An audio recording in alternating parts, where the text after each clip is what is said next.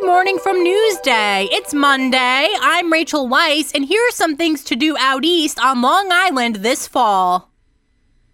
To really get into the Halloween spirit, try the Harbes Orchard Spooky Night Maze. On Saturday evenings in October, the trail gets creepy. Costumed characters are featured throughout the maze. For another fall activity nearby, check out Harbes Farms Jamesport. They have a bountiful crop of Honeycrisp apples this year. While there, visitors can try the Robin Hood Trivia Challenge Corn Maze. It includes a game and story that you can access with an app. Explore the up and coming brewery and pub scene in downtown Riverhead. Brew Crew Cycles offers pedal powered tours. You can grab a group of friends and ride a 14 person bike to all the spots. And on Halloween weekend, riders can wear costumes and trick or treat. Reservations are available for groups of 8 to 14 people. Also in Riverhead, there's the Garden of Eve Farm, which has a beer garden. Guests over 21 can try craft beer and purchase local wines by the bottle.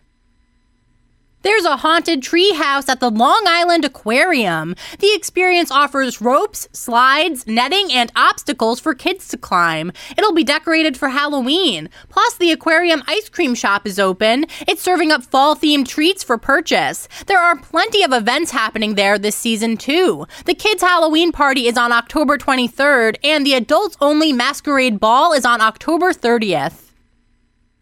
And here's what else is happening around Long Island.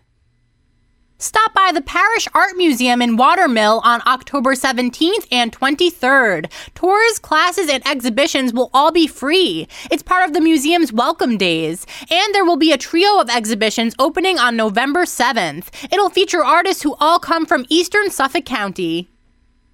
The Memory Motel in Montauk has been a summer standard for years. Now it's open all year long.